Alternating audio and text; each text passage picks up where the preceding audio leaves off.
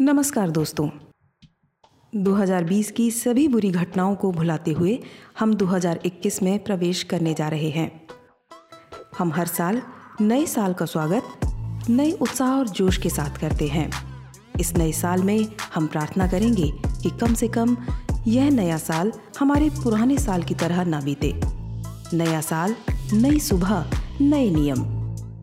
नियमों की बात करें तो 1 जनवरी 2021 से हमारी रोज़मर्रा से जुड़ी कई चीज़ों में बड़े बदलाव होने जा रहे हैं। इसमें चेक पेमेंट से लेकर फास्टैग, यूपीआई पेमेंट सिस्टम और जीएसटी रिटर्न के नियमों में बदलाव शामिल है। सबसे पहले हम बात करेंगे चेक पेमेंट सिस्टम के बदलाव के बारे में।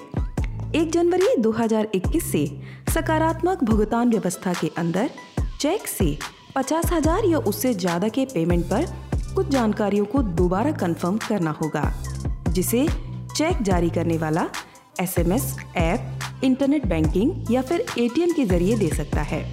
लेकिन यह अकाउंट होल्डर पर निर्भर होगा कि वो इस सुविधा का फ़ायदा लेता है या नहीं। इसके बाद हम आपको बता दें कि नए साल में कार खरीदना महँगा हो जाएगा। कार कंपनियाँ 2021 से अपने कई नई मॉडल की कारों के दामों में बढ़ोतरी करने जा रही हैं। जिससे पहले की तुलना में कारें और महँगी हो जाएँगी। डेबिट या क्रेडिट कार्ड से बिना पिन के पेमेंट होगा। आरबीआई ने कॉन्टेक्टलेस कार्ड पेमेंट की लिमिट्स 2000 से बढ़ाकर 5000 रुपए तक कर दी है, जिससे डेबिट या क्रेडिट कार्ड से 5000 की पेमेंट के लिए पिन की ज़रूरत नहीं पड़ेगी। फास्टैग लगवाना भी अब ज़रूरी हो जाएगा। एक जनवरी से सभी चार पहिया गाड़ियों में फास्टैग लगवाना अनिवार्य होगा, जिसके बिना हाईवे पर चालकों को पहले से दोगुना टोल टैक्स देना पड़ सकता है। अभी तक टोल प्लाजा पर 80 फ़ीसदी लाइनों पर ही फास्टैग और 20 फ़ीसदी कैश इस्तेमाल होता है। इसके साथ ही एक जनवरी से यूपीआई पेमेंट से पेमेंट करना भी महँगा हो जाएगा। अब से थर्ड पार्टी वाले ऐप्स पर एक्स्ट्रा चार्ज देना होगा।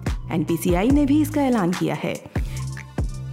इसके साथ ही जीएसटी रिटर्न के नियम भी बदल जाएँगे।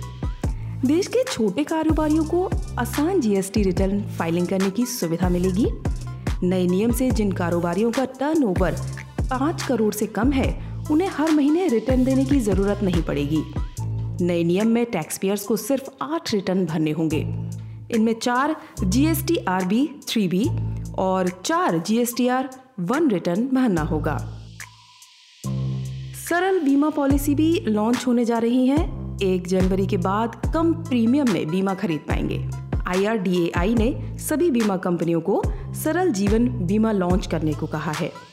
आरोग्य संजीवनी नामक standard regular health insurance plan पेश करने के बाद अब एक स्टैंडर्ड टर्म लाइफ इंश्योरेंस पेश करने के निर्देश दिए गए हैं। तो दोस्तों, अगर हम इन सभी महत्वपूर्ण नियमों में होने जा रहे बदलाव के बारे में पहले से सतर्क रहेंगे तो आने वाले समय में भी काफ़ी सारी परेशानियों से बचे रहेंगे।